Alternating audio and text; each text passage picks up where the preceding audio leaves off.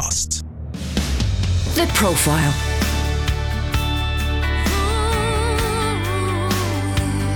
You're listening to Premier Christian Radio.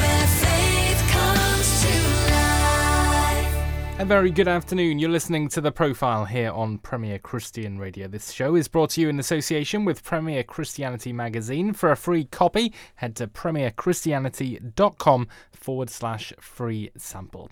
Well, I'm Marcus Jones, and joining me today to tell their story is Simon Thomas. Simon seemingly had it all a successful career as a TV presenter on Blue Peter and Sky Sports, a loving family, and a strong Christian faith. But on the 24th of November 2017, he describes in his new book, Love Interrupted, how his world fell apart. Just three days after being diagnosed with a rare form of blood cancer, Simon's wife Gemma died, leaving him to break the news to his eight year old son Ethan. His book tells his story of navigating grief and hanging on to his faith by his fingertips. We'll hear exactly how he pulled himself through later, but before we get to that, we took it back to the very beginning, and I started by asking him what life was like growing up. Certainly, the first 10 years were pretty idyllic. We lived in uh, Norfolk, uh, the first three years in Cromer on the coast, where my parents now retire to. And then my dad was vicar of a church uh, in Grimston, which is a rural parish just outside Kings Lynn. And we lived in this big vicarage amongst the fields. Uh, just had a great time there, kind of those days of riding the bike around the village after school. The days seem to go on forever, hot summers, I, I, think we just forget the bad ones when you look back. But I had a, you know amazing time there, and I loved it. And you know, a lot of my best friends were uh, churchgoers as well. So you know, Sunday school wasn't a chore; it was just like another chance to see your mates and hang out with them and stuff. And then we moved down to Surrey when I was ten, and that was quite a big culture shift, not just in terms of where you're living. We were kind of in Cheam in Surrey. So it's uh, it's a kind of commuter belt, Reggie Perrin land as I call it, and and suddenly I'm launched into the private school system to go to a prep school because it was founded for vicar's sons. So there's no way a vicar can afford private school.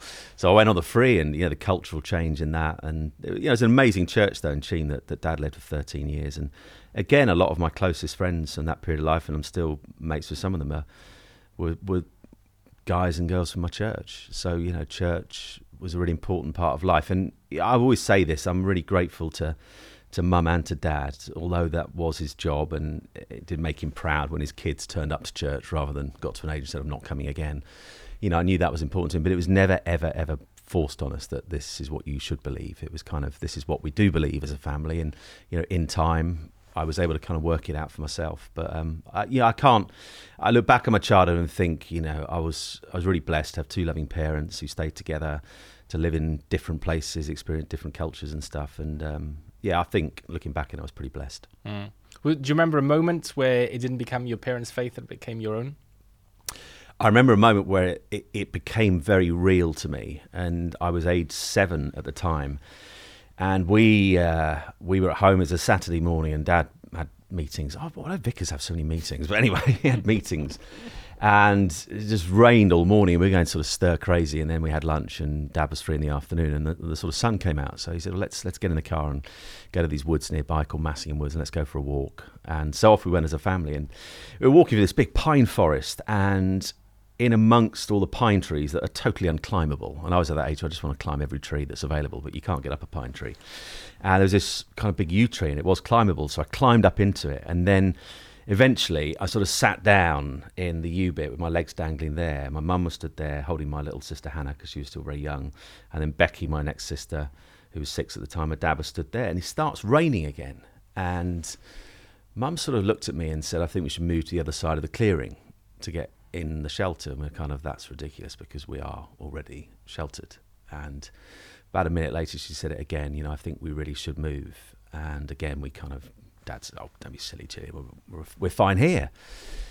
And then I, I, can still, all these years later, I can still hear the tone in her voice. I can see the look in her eyes. She looked at me and then Dad again said, "We we need to move now."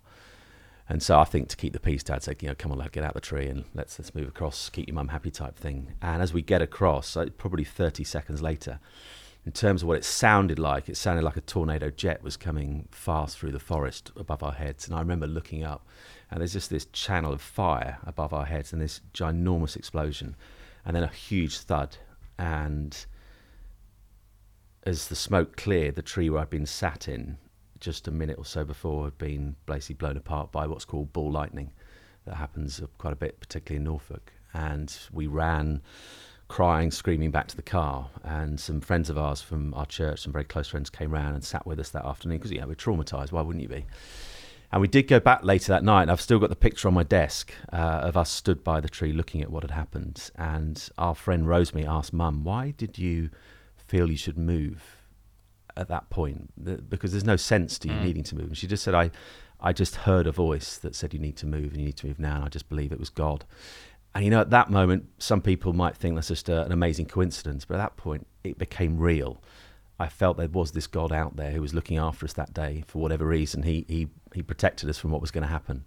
You know, and years later, I, I, I remember speaking at a church, and the and the guy who led the church came up to me afterwards. And I didn't talk about this story at all. He just said I was on Blue Peter at the time. So I just want to pray for you.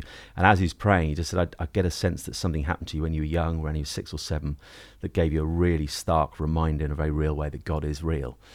And I said, Yeah, I nearly got killed by lightning. And I still have that picture on my desk. And when I've had those moments with everything that's happened in the last 19 months, sometimes I look at that tree and remember that God was there that day and he's actually been there ever since. Mm. Perhaps we'll come back to that story a little, little, bit later. Just a little story yeah, to get no, us going. I think that's it's fa- fascinating. Um, so you did decide a career in media, TV. Um, yeah, yeah. Where did that desire come from? Well, I used to get asked about that in terms of Blue Peter. Like, was it a a lifelong ambition. Being honest, I used to watch the show as a kid and think that would be an amazing job. I didn't ever sit there, if I'm being honest, and think I would ever do that job. But it was really at university. I went to Birmingham University in the early 90s, and we had a an internal TV station called Guild TV. I mean, the output utterly awful looking back, but they had a, a proper studio because Pebble Mill, which was the old BBC studios in Birmingham, long gone, but they got a lot of second-hand equipment from there. So they built a proper studio with a proper gallery and three cameras, earpiece, mixing, and it was all there. Pretty low rent, but it was there. And I started doing a program on on a Friday lunchtime, watched by nobody. Went out in the guild. The days before flat screens, it was just little portables everywhere. It was on mute. Called the Lunchbox. And I just I just got a bug for it. I really enjoyed it. I enjoyed the thrill of doing live TV, even though no one was watching. And I remember as I left university, uh, um, one of the, the girls who worked on the station for quite a while, she just said, "What do you think you're doing next?" I said, "I don't know. I'm sort of thinking. I'm thinking I'd quite like to do this." She said, "Look, you're really good at this. I think you should go for it." And I said, "Yeah, I, I think I'm going to. I'm going to go for Blue Peter because that's for me the best show out there." And yeah, it was a three and a half year journey in the end. I, I remember going back to my parents' house in Beccles. Dad had moved from Cheam to Beccles. That was where he had his last parish. Uh, it was a blisteringly hot day in July, I think it was, in the summer of 1995. And i have got a book on how to become a TV presenter, written by Toby Anstis, who'd done CBBC, he's now on Heart, I think. And I knew I had to make a showreel tape, and I wanted to write lots of letters to different TV production companies and TV stations to see if I get some work experience, just to get my foot in the door, start meeting the right people. And I had my list, my kind of hit list of people I was going to write to. And I just thought, crikey, I haven't really prayed about this. You know, this is a perhaps just a fanciful dream. And I'm about to, I don't know why, I'd just give myself three years to make it. I'm about to waste three years because God might not actually be in this. So I thought, right, I'm going to pray about this. And so I remember sat in the room I used in, in Suffolk in Beccles and just prayed. And I just said, God, I just, I just need a sign as I begin to, to writing these letters and I begin to think about a showreel tape. I just need to know you're in this, that this is, this is the direction you want to take me. And about an hour later, Dad had gone out and got on his old crusty Apple Mac as it was at the time, and it was about to start writing the first letter. And I looked to my left, and Dad has got this of pile of Christian magazines. And I can't to this day remember what it was called, the magazine, but I remember seeing on the front the kind of side sub headlines of the articles inside. It was one saying why we need more Christians in the media, and it'd be written by Steve Chalke who I then end up working for a few years later, and Pam Rhodes, who was doing Songs of Praise at the time. And it was one of those moments. I don't know if people listening or watching this have, have sat in church or at a a big a big Christian event or whatever it might be, and as that person up the front speaks, you feel like you're the only person in the room. Like that talk is just for you, and it felt like this article had been written just for me. And it was all about how, as Christians, it's no good as just complaining from the sidelines about we're not enjoying what we're seeing on the TV, or we don't like what's been written in the newspapers, or we don't like what we hear on the radio. If you want to change things, you need to do what Jesus did and you get involved. He didn't park his tent on the side of Jerusalem, so you come to me. He went to people. And obviously, people did come to him, but he, he got his hands dirty.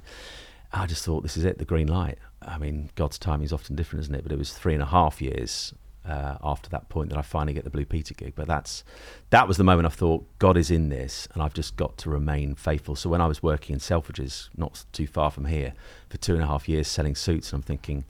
This wasn't quite what I dreamt of, and doing a running job at CBBC at the weekends and LBC Radio in the week. Um, I just had to hold on to that day and that promise, and eventually, eventually, in end of 1998, it, it becomes fulfilled. And then having faith within that industry, was that something that you found particularly difficult in BBC, at Sky as well? I think Blue Peter was easier in, insofar as it was a show that was comfortable reflecting faith. And you know, Christmas they never shied away from the Christmas story. It's one of the Blue Peter traditions, isn't it? Putting the, you know, the figures into the into the stable scene on the Christmas show that they do every year, and having the carol singers coming up the hill like they did every year. You know, they Christmas was about the Christmas story, and they never shied away from that. I had the opportunity to go to the Solomon Islands and film for two weeks with these amazing Christian brothers called the Melanesian Brotherhood. These amazing group of guys who go around the islands and you know do lots of amazing things in terms of ministry. And I was able to speak quite openly in that film about my faith as I kind of wrapped up the film at the end and reflected on the two weeks with these guys. I was able to talk about my faith.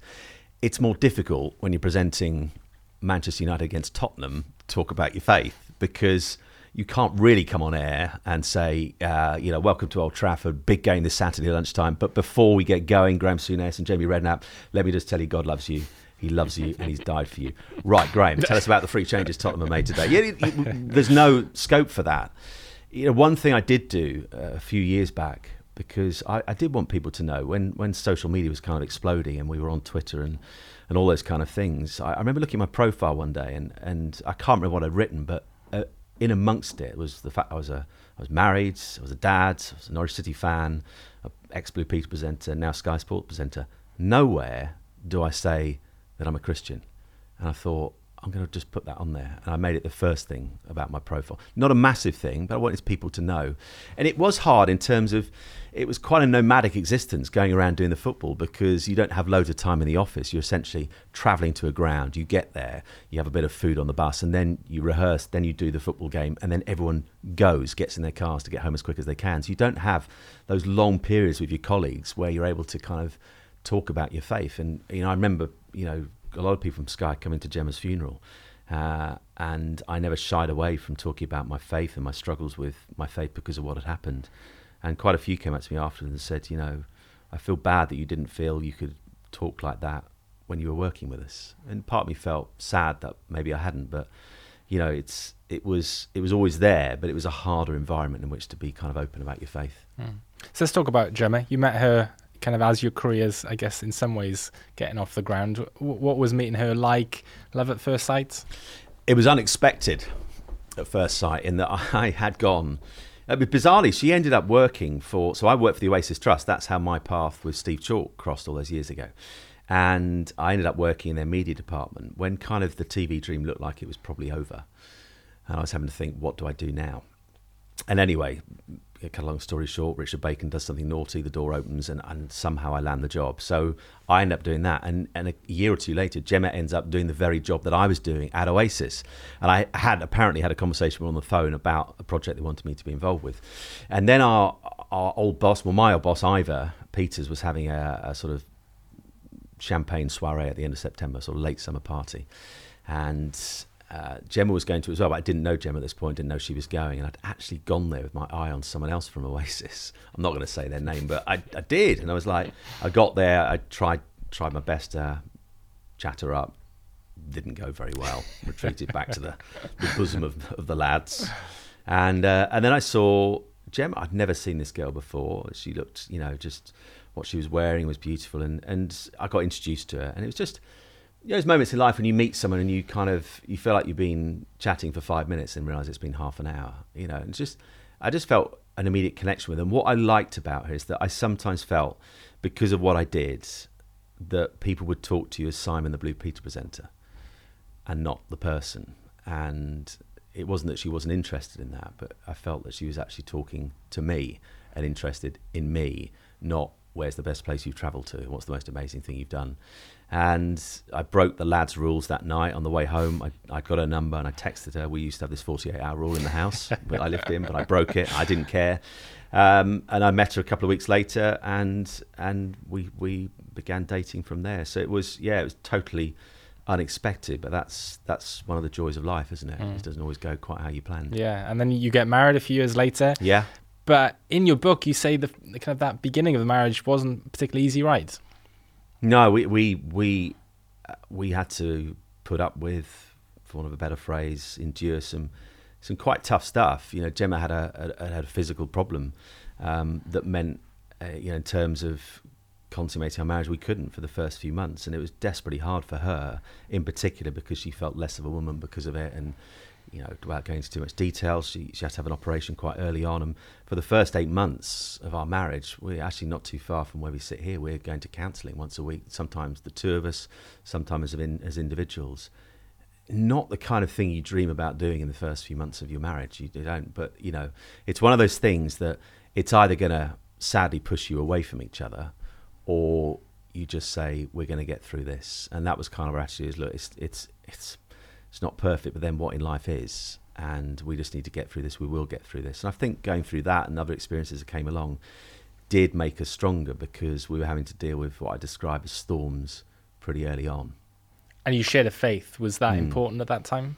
Yeah, uh, definitely. Because I think when you are really struggling and you're struggling to work life out, at least when you've got faith, you've kind of got you've kind of got that reassurance that somewhere in all this, God is somewhere in this, and that He will you know, kind of bring us through this, and you know, just being able to get prayer for stuff from from you know members of our home group who or, or whoever it may be was was really important in terms of just when it was really tough, just holding on. So your boy Ethan comes along a little later. What what did it mean for you personally to become a dad? Everything. I absolutely. I'm, that that day he was born in the September 2009 in St George's Tooting in London. I can't. I mean, you're a parent yourself and parents listening, you I just you can't describe it. You cannot describe the time you first hold your child. I mean, it would been a bit spectacular because Gemma's labour was quite long, and to try and push things along, the midwife asked her to hover over a loo, and he literally burst into this world down a toilet. the, the, midwife performed a wonderful slip catch, and then you're handed this. There he is, and I just. I can't describe it. Just this incredible, just love you feel instantly you know, because I think before you become parents, you're a bit worried about, you know, am I going to have enough love? Am I going to be able to do this? But as soon as you hold your own flesh and blood in your hands, you're just like, it's instant. It's yeah. Just, I just adore this this boy. I remember looking into my boy's eyes, and no one can prepare you for that moment. No, got, and they gaze back. He is mine. Yeah, uh, he is from, from me. It's something quite powerful, isn't it? It's, it's utterly amazing when you think about it. we will talk about Ethan, I'm, I'm sure, mm. when we we come on to the book. But what does he mean to you now in terms of um, he's now nine? Yeah, nine. nine. Yeah. Um, the impact that he's had on your life over yeah. kind of the past decades. What, what, what's that meant to you? Everything. I, the relationship I have with him now, it was always re- really, really good, but it's now remarkable. I describe him as my son, but also my best friend. We're like mates as well as father and son. In the book, you talk um, about the the periods um, after you're you're, you're married and and you, you work in um, you come across this issue of um, depression. Mm. Um, give us a sense of what it first felt like to realize that you had a battle on your hands.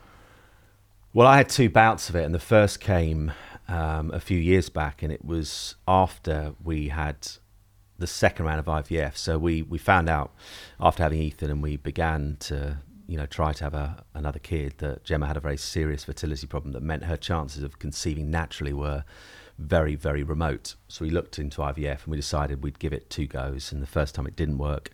The second time it did work and Gemma fell pregnant, but very sadly, only a month later she miscarries. And at that point, we knew our dreams of Ethan ever having a brother or sister are gone. Uh, hugely, hugely difficult for Gemma because, again, she felt it's another physical problem that's mine, it's my fault and I didn't deal with it very well, not in terms of her, but kind of my own anger and bitterness. That because we live in an age where not just physically, but in terms of online, we're very aware of whether when other people are having kids, the scan photo goes up or huge celebrations, kid number four has arrived, and our perception is is that our friends are popping out kids like a, a cash dispenser pops out £10 notes. The truth is, it's not always like that.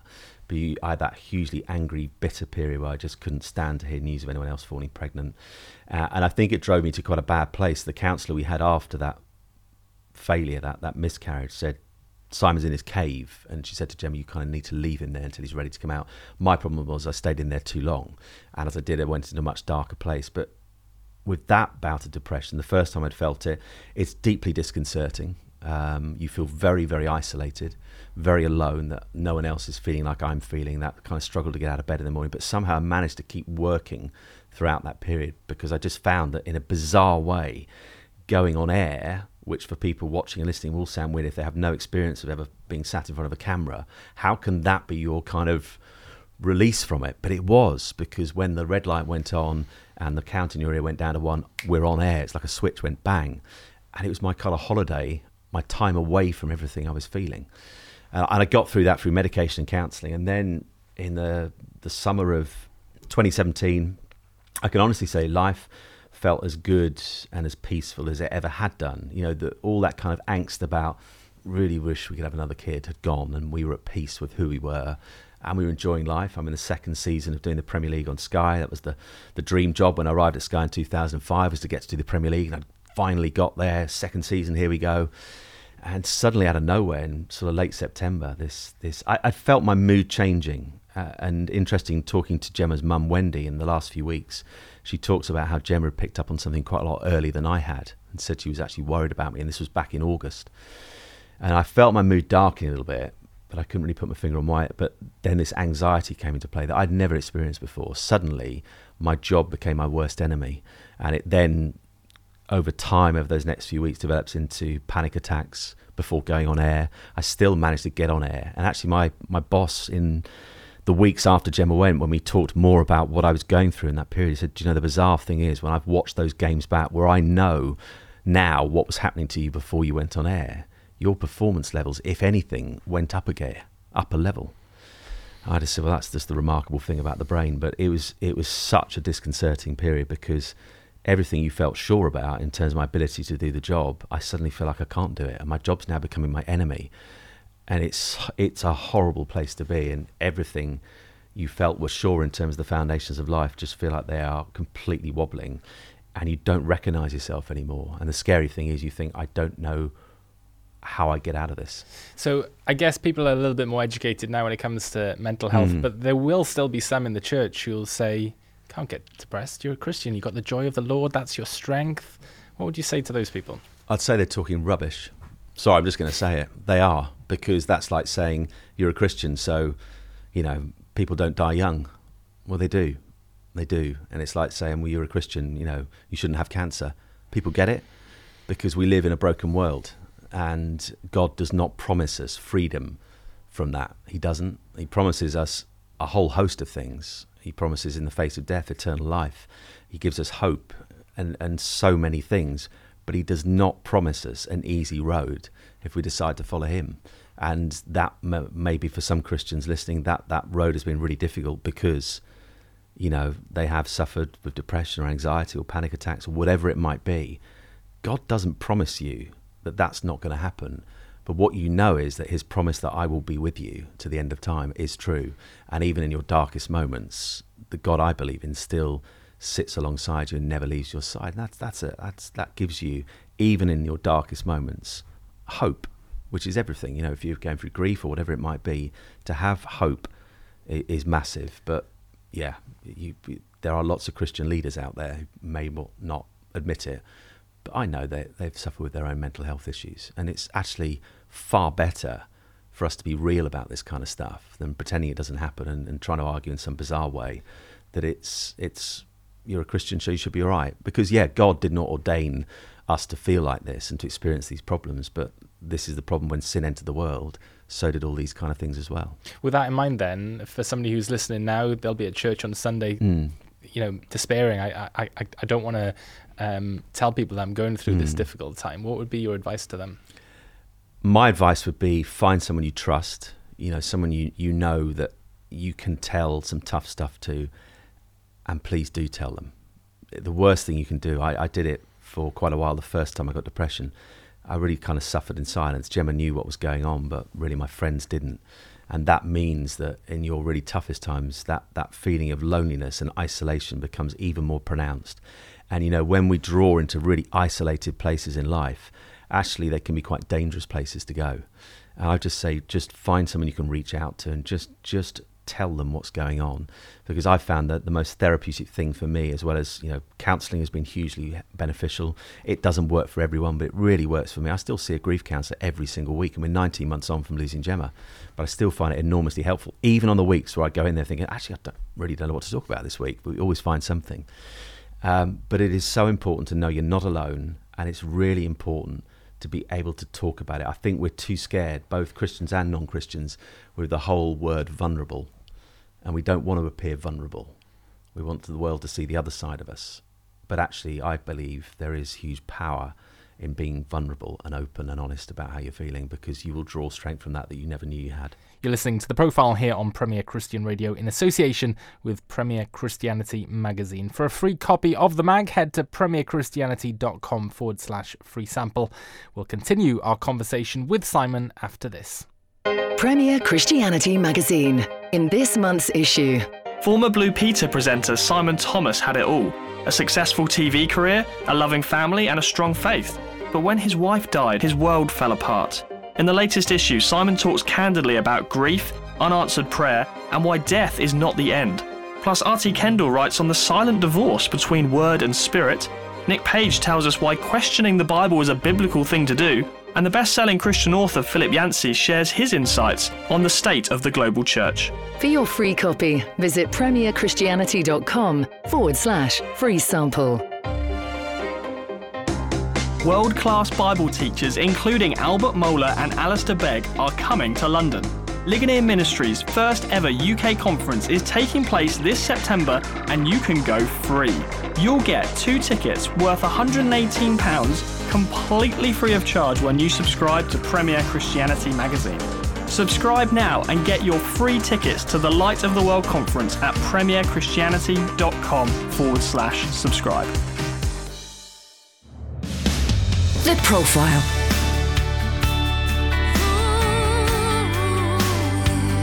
You're listening to Premier Christian Radio.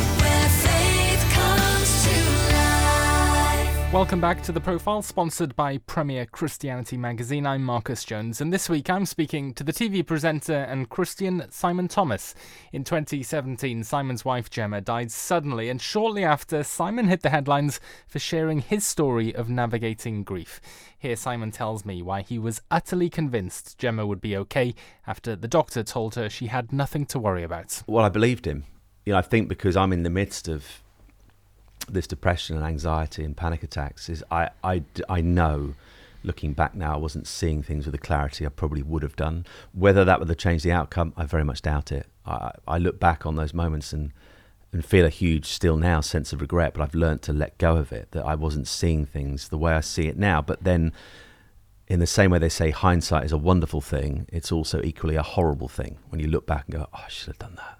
I should never have walked out the doctor's surgery on that second visit that came two days after the first visit on the Wednesday, when unbeknown to us at that point, she's got less than a week to live, and be happy that our doctor, well, it wasn't our doctor, it was a different one on this occasion, says, having looked at all your vital signs, I'm satisfied there's nothing seriously wrong with you. I look back and go, how did you hear those words and look at your wife and know that she's barely moving from bed? She, there is definitely something seriously wrong here. Hopefully, nothing too serious.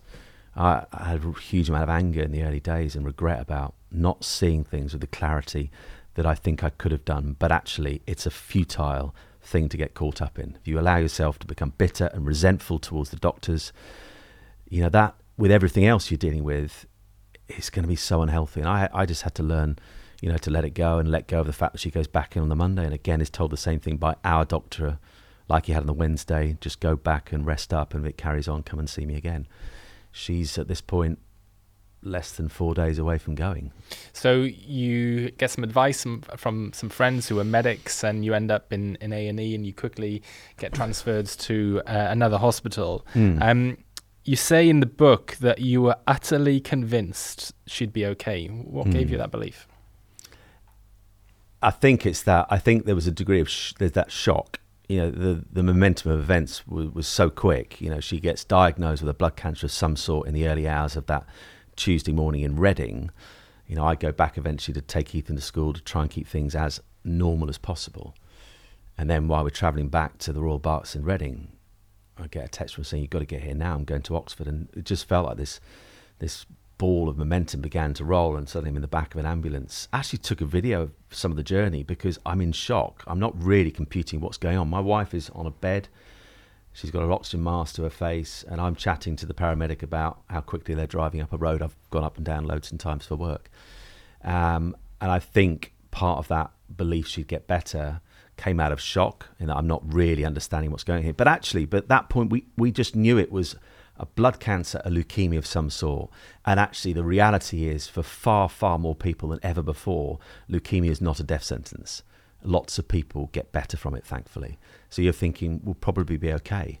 And I think there's an element in which, faith wise, you're thinking, God will pull us through this. He, he will. So there, there were enough reasons for me to think, however hard this is going to be, uh, yeah, I do. I think we'll be okay. I, I, kept saying that to Gemma. I guess we go back to that story of your uh, coming to faith, where you feel God has saved your yeah. life. God does save people, yeah. and I'm, I'm, sure you've seen other stories. Mm. Is that playing in the back of your mind? You know, God heals, God God saves. Yeah, and actually, interestingly, one of the one of the things I really remember Gemma saying, um, I think it was on the Wednesday, and we'd had some amazing couple of guys. One's called Carl Beech, who uh, you know has done you know been at Christian Vision for Men and all that, and Nathan Blackaby, who is Christian Vision for Men. You know, two amazing guys. I'm really good friends with them. Just love them to bits.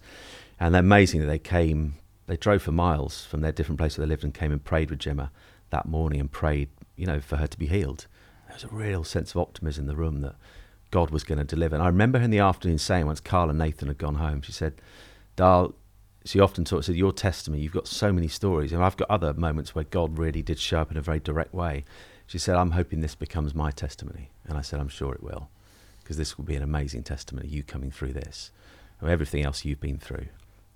But it, it wasn't to be, but there was that sense that this, this would be an amazing story. How do you reflect back on your prayers from that time? Because some would look at it as you prayed and the prayer wasn't answered. Mm. How do you reflect on that? Yeah, exactly that. My prayers were not answered. They weren't not well, not in the way I was hoping. Anyway, you know, I prayed on that Friday morning as I'm told the news that you know, there's nothing more they can do for her. She's got these multiple bleeds in, in her head because of the, the damage, the thickness of her blood with acute myeloid leukemia had caused, that there's no hope. And barring a miracle, she's going to be gone by the end of today. And you know, I've never prayed with as much faith as I prayed for probably till about one o'clock that afternoon. Just my hand very rarely left her head barely noticed the doctors and nurses who were constantly coming in to check on her, and just kept praying out loud. You know, God, God, heal this woman. You know, pray in the name of Jesus. You stop the bleeding now, and you please, Lord, do not leave my boy without a mum. I, I wasn't thinking about myself at this point, but that thought of Ethan growing up without his mum, and actually Gemma growing up, sorry, Gemma not getting to see her boy grow up, just kept pleading with God, please, please, please, please stop the bleeding now. I had the most faith I've ever had that he would. I did. I felt genuinely full of faith that that bleeding would stop and she'd be okay. But at one o'clock, I felt this sense it's not going to happen. It's not going to happen. And interestingly, just a few weeks later, I went back to the hospital to sit down with Gemma's consultant because the, the speed of events of that week and in particular that day was so confusing and bewildering that you really didn't appreciate why what was happening was happening. So I went back just to find out, well, what, what did happen? Why did this complication occur? Uh, and we talked to him, I, said, I just said to him, "Can I just ask you something, Andy? If if Gemma had recovered, if say at one o'clock my prayers had been answered, what was the outlook for her?" And he said, "I'm very sad to say, but by that point, she'd have been so brain damaged by what was happening in her brain that she'd have been unrecognisable from the Gemma you knew." And I thought, isn't that interesting that I had that sense at one o'clock that it was time now to say goodbye and use those last four hours as it was to say goodbye and speak of stories of when we met and loads of stories about her and Ethan and everything. Is that I knew at that point, and and that's where looking back on it, you go, I don't understand God why you let this happen. I know you didn't cause it to happen, but I don't understand why you didn't answer those prayers. But I know that even in the midst of those questions I had and that anger towards God, that somehow at one o'clock, through some way, he, he kind of gently nudged me and said, "Now it's time for the goodbye," um, because we wouldn't have got the Gemma back we knew if she'd if she had recovered at that point. Uh, and he was he was in the room that day, and I, I, I did find it hard in the the days and weeks afterwards when you know bless them, it's not just Christians, but lots of people say they're trying, they're trying their very best to say the right thing, but they end up saying something a little bit trite and platitudish. Maybe that's a word. Um, but things like, you know, you, will, you'll never, we'll never find out this side of heaven why, what happened did happen. And I actually say to them, do you know, I'm not even sure in heaven I'll find out then. Mm. Because I, I think, I think, based on what I read about heaven in the Bible, that it's going to be so beyond our wildest dreams and imagination it's going to be so far better than we can ever imagine. Kind of when you get there, none of that will matter. Mm.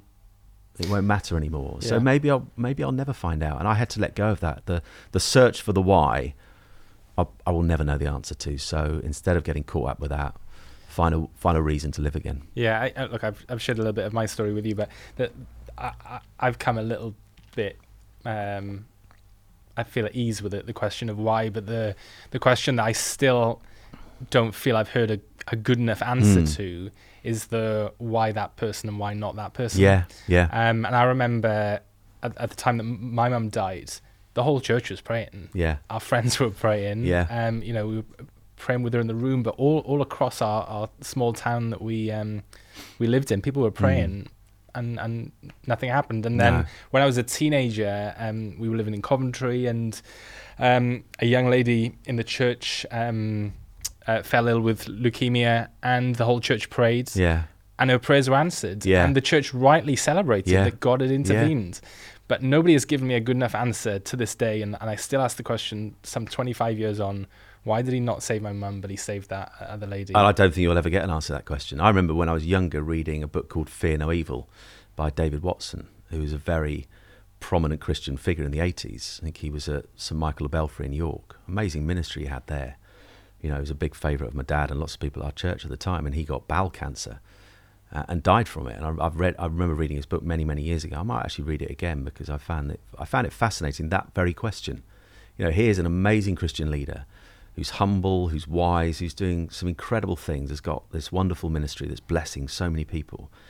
He's got armies of Christians praying for him. He's got people like Luis Palau, the great Christian leader, coming to his bedside to pray for him. You know, if ever you were putting all the things in line to get healing, uh, they were all there for David Watson, but he died. He died and his ministry ended. I mean, the art, you know, the the after effects of what he did carried on, of course they did, but in terms of his physical ministry, in terms of David Watson being here ended. And he sort of put the book down and go, I don't get it, God. I don't get why you've not intervened here, and yet you have in other people. And, you know, some friends of ours have just come through a really scary few months, and one of my closest friends' husbands just just come through lung cancer, and he was able to ring that bell on the ward that that signals he's through, he's through, he's come through the other side, and lots of people were praying for them.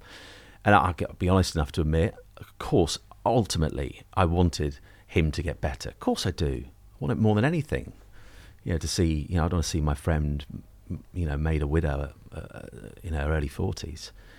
But also it was hard because, of course, when it was announced that he'd come through it, you look at the Facebook posts and all the comments, you know, God is good, you know, wow, what amazing God we have. And you do look at it and go, he wasn't so amazing for us.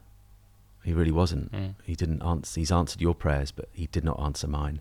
And I think if you get too caught up in that, and the anger and the bitterness and the questions will flow that I think eventually it would lead me to a place where I'd go, actually, I'm done mm. with this faith lark because it's it's just not fair. Uh, I think I just have to accept that even with faith, life can still be very unfair, and there are going to be questions that we will probably never find out the answer to.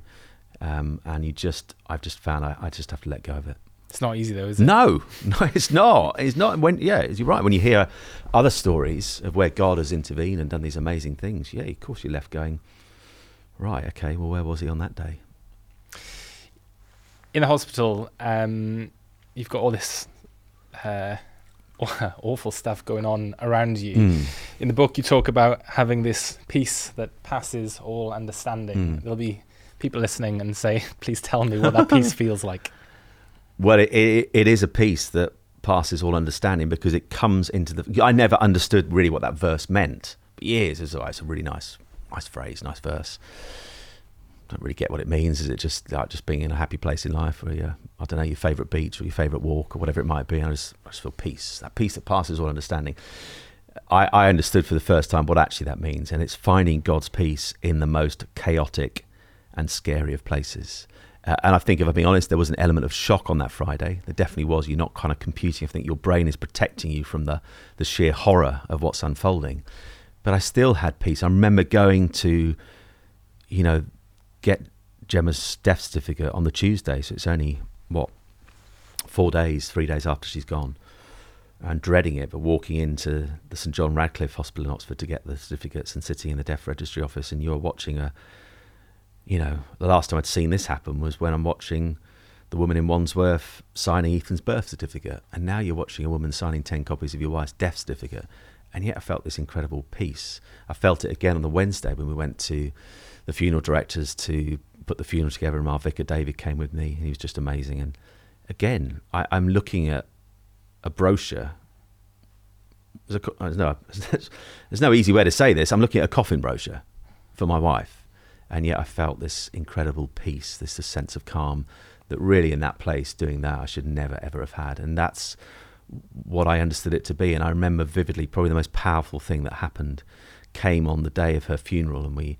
I, I don't have a lot of memories of that day. It was very, very hazy. Um, but I remember going to the crematorium later. So we had the, the celebrations, I called it, in, in the morning at Reading at our church, Greyfriars. Uh, and then we had a, I hate the word wake, but the thing afterwards, one of Gemma's favourite places in Sonning. Wake is just a rubbish word. Um, and then we were the last slot back at Reading Crematorium in the afternoon. And so back we went with just a small group of family and friends. And I remember just the emotion of the day just hit me. And I remember collapsing to the gravel and just screaming. And when Gemma's hearse arrived, just shouting this kind of blood curdling no that sort of echoed through the, the gloom that was descending because it was early December. And I remember just a group of friends just gathering around me and kind of pulling me back to my feet. And I remember, I think it was Carl Beech actually was praying from the back in his gruff voice, just that, that God, that you'd hold this man right now, you'd hold their family as we go through the next few minutes, and that your peace would descend on this place. We go into the room at the crematorium. It is everything you thought it would be deeply depressing, gloomy, cold, horrible. Just a horrible place. And as they bring Gemma's coffin in, it's feeling even more horrible. And, and then we play this song, it's a worship song, and it talks about you bring light in the darkness, you bring hope, you bring joy. And as this guy called Chris Sayburn, who I know from New Wine, who leads the worship at New Wine, sings, he's obviously not there, but the, the New Wine version plays out of the OK speakers. this incredible, tangible peace descended on that room. So much so that a, a friend of mine, um, his wife Nicola doesn't really have much of a faith. She lost her brother to suicide two years ago. She is stood next to a guy who used to be our curate in Reading, now runs a church in Oxford called Dan. I know Dan doesn't have a particularly good singing voice, but as people began to sing along, she says, I'm listening to this guy singing and he sounds angelic, and yet I know he can't sing. And he said, I felt a peace I've never ever felt before. And I felt it as well. So much so that as I left that room, because people were kind of going up to the coffin and touching it and stuff, I just said, Look, guys, sorry to break crematorium decorum, but she's not here. She's in heaven. I'm off. And I just went bye, Dal, and left with a smile on my face. Now, I'm not going to say everything after that was easy. It was deeply, deeply difficult. But in that moment, in that moment, in that most hopeless of places, this incredible peace descended that is even, even having an impact on people who wouldn't even say they've got a faith. That's the peace that passes all understanding. That is not a room where peace should have dwelt. Amazing. You talk about a moment um, in the book where it seems to be you're at your lowest, mm. whether it be a few weeks or a few months on, and you talk about vividly feeling the presence of Jesus weeping yeah. beside you. Yeah. This really kind of struck me. talk me through that and why that was such a, a comfort to you. It's been interesting in, in those first few months, really gaining an understanding of the Trinity and how it works in a way I'd never really had before. So I came to realize that God the Father was the one that I could take all my anger to. And I could shout blue murder out from the end of our garden, as I did for quite a few weeks in those early days, because our garden in Reading sits just close to the River Thames, so I'd quite regularly be spotted by joggers, thankfully over the other side of the Thames on the towpath, seeing this lunatic in a dressing gown and Wellington boots screaming blue murder at God. But that's because the God I follow, I know, is big enough. He's big enough to take me ranting at him. And so I could throw all my anger, all my questions, all my angst onto him because I know that God is beyond big enough to take it. God, the Holy Spirit, is the one that came alongside us in the crematorium that day and brought that peace that passes all understanding, that peace in the most chaotic of places. That's where the Spirit works. I was like, crikey, I'm beginning to understand this in a tangible way for the first time. I kind of known it, but now I'm feeling it. And in terms of God the Son, and that story you, you refer to came, I think, on the second Saturday. And, you know, as anybody listening or watching who's gone through grief, probably most people will know that sleep becomes your enemy for a while, and it really does. It just shakes your world up. And I could never stay asleep, so I was always awake from sort of half two. That was bad. Half three was all right. Half four, I considered in the early weeks to be a lay-in. It was that bad, and I just one Saturday morning been up since about half two, and I was just sitting in our lounge, just sort of crying, and just I just felt broken, absolutely broken. And I thought I'm just going to take myself for a walk. My sister Becky was staying had come down. I thought I don't want to talk to anyone right now. I just sort of walked down the garden, went through the gate at the bottom of the garden, and went to sit by the Thames. I just sat next to a tree. Uh, you know, and for a time when anybody goes through loss, there is a period you go through where it does feel like all the colour has been drawn out of life, that everything's become black and white and hopeless and joyless. You can't ever begin to imagine a day where you'd ever feel joy again. And you, you don't want to because you feel, well, if I, if I feel joy again, then I've forgotten the woman I love. But I remember sitting by that tree and just thinking, there is no joy left. This this landscape, I this land I now inhabit feels totally devoid of any hope. And I just wanted to roll in. I wanted at that point, I wanted to end it.